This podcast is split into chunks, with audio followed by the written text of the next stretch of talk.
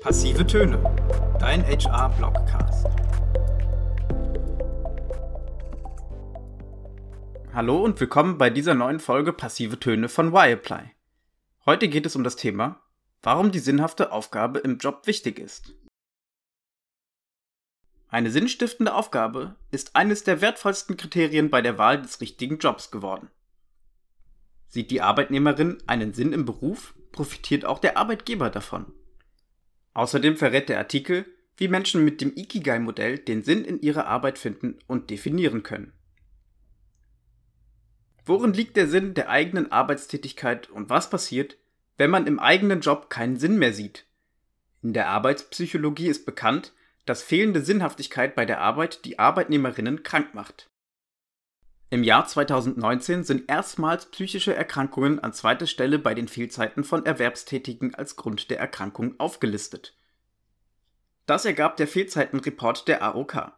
Die Krankenkasse ist alarmiert, denn in den letzten rund zehn Jahren haben die Fehltage aufgrund dessen um 57,5 Prozent zugenommen. Aber auch körperlich bedingte Erkrankungen sind bei Arbeitnehmerinnen, die ihre beruflichen Aufgaben als sinnstiftend empfinden, seltener. Nur ein Drittel von ihnen geben an, unter körperlichen Schmerzen oder Erschöpfung zu leiden. Im Vergleich zu Beschäftigten, die ihre Arbeit als weniger sinnstiftend einschätzen, zeigen sich die gesundheitlichen Auswirkungen besonders drastisch. Hier klagen mehr als die Hälfte unter anderem über Rücken- und Gelenkbeschwerden.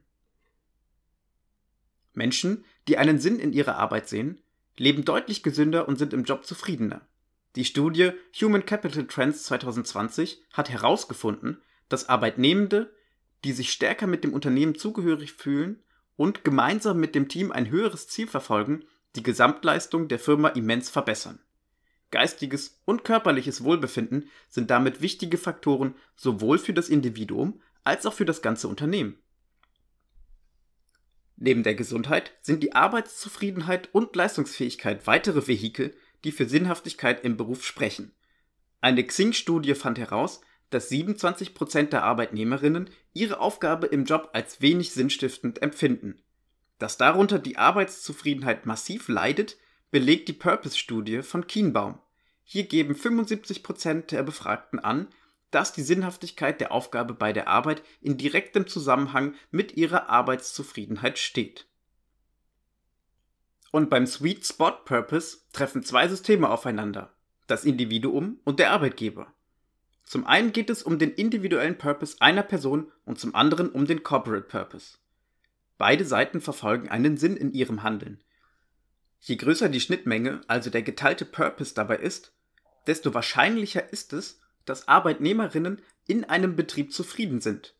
Gleichzeitig steigt dadurch die Produktivität der Mitarbeitenden und trägt somit zum Unternehmenserfolg bei.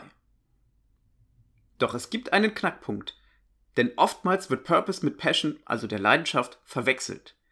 Passion wird eher in dem Kontext Freizeit verordnet, so dass diese Tätigkeit in der Regel für einen selbst relevant ist, wohingegen der Purpose hier im beruflichen Kontext einzuordnen ist und damit einen Sinn in der eigenen Arbeit für einen selbst und auch für andere meint. Eine Untersuchung der Harvard-Universität besagt, dass, um die Arbeitsleistung zu steigern, die Passion einer Person wenig zielführend ist. Macht eine Person nur die Aufgaben, die ihr Spaß machten, beläuft sich der Anstieg ihrer Leistung auf 20%. Erst wenn der Mensch einen höheren Sinn in seiner Arbeit verfolgt, steigt seine Leistung um erstaunliche 64%. Kombiniert man nun beide Bereiche, Passion und Purpose, kann somit die Arbeitsleistung um über 80% ansteigen. Diese Erkenntnis der amerikanischen Untersuchung beweist, welche Relevanz der Sinn einer Arbeit auf die Leistung einer Person im Unternehmen einnimmt. Ein japanisches Modell beschäftigt sich damit, was im Leben lebenswert ist. Das Modell heißt Ikigai-Modell, Iki für Leben und Gai für Wert. Es eignet sich demzufolge dafür, nach dem Sinn im Leben zu fragen und danach zu forschen. Grundsätzlich gibt es vier Säulen Passion, Mission, Profession und Berufung. Die Schnittmenge dessen macht das Ikigai aus. Im Idealfall überschneiden sich alle vier Bereiche, ansonsten entstehen Lücken die zu Unzufriedenheit führen können. Passion. Du liebst es. Passion ist die Leidenschaft, die ein Mensch für eine bestimmte Sache aufbringt. Im Beruf kann dies zum Beispiel bei einer Grafikerin das Designen von Print- und Online-Medien sein. Sie liebt es, verschiedene Schriftarten, Farben und weitere Designelemente auszuprobieren und perfekt in Szene zu setzen. Mission. Die Welt braucht es. Die Mission der Grafikerin zeigt sich in ihrem Gespür für Design. Beispielsweise hilft ihr Können einem Unternehmen darin, die Karriereseite bewerberfreundlicher zu gestalten. Mit Hilfe verschiedener UX-Elemente optimiert sie die Candidate Experience, indem unter anderem der Bewerbungsprozess intuitiver entwickelt oder optische Features integriert werden, damit sich die Kandidatin besser zurechtfindet. Das ist nur ein Beispiel, wie die Grafikerin beweist, dass ihre Fähigkeiten anderen helfen und die Welt sie braucht. Berufung. Du bist großartig darin. Unter dem Gesichtspunkt der Berufung stellt sich die Grafikerin die Frage, worin sie gut ist. Ihre Stärke liegt unter anderem in der Umsetzung kryptischer Ideen. Das heißt, sie bekommt aus dem Team eine grobe Vorlage, wie eine Grafik für einen Blogartikel aussehen soll. Auf Basis eines Word-Dokuments, zusammengestellt aus einfachen Formen oder Cliparts, ohne Rücksicht auf Farbe, Schrift und so weiter zu nehmen, erstellt die Grafikerin daraus eine 1A-Grafik.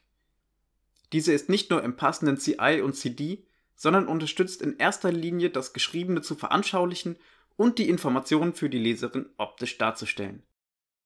Dabei übertrifft die Grafikerin bei weitem die Erwartungen jedes Mal aufs Neue, was sie aus einer amateurhaften Skizze zaubern kann. Profession. Du wirst dafür bezahlt. Profession meint hier den Beruf, der als Einnahmequelle dient.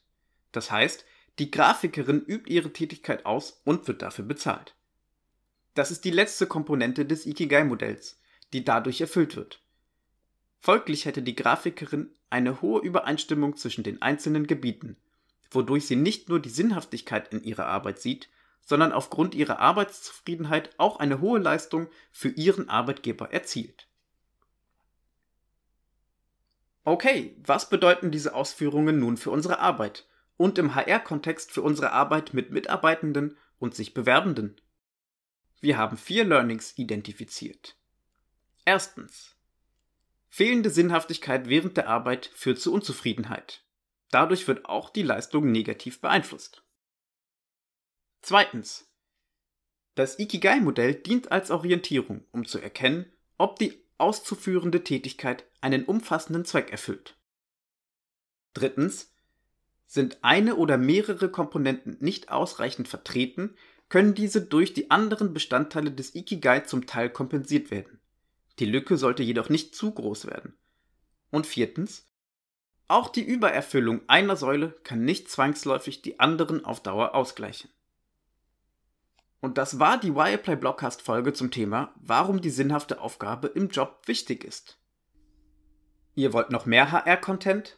Dann besucht uns gerne auf company.wireplay.de/blog. Bis dahin, wir hören uns in der nächsten Woche.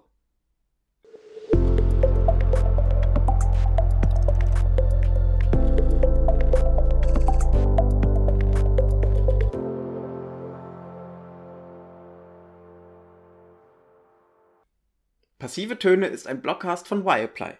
Sprecher Simon Herzing. Authoring Franziska Wagner.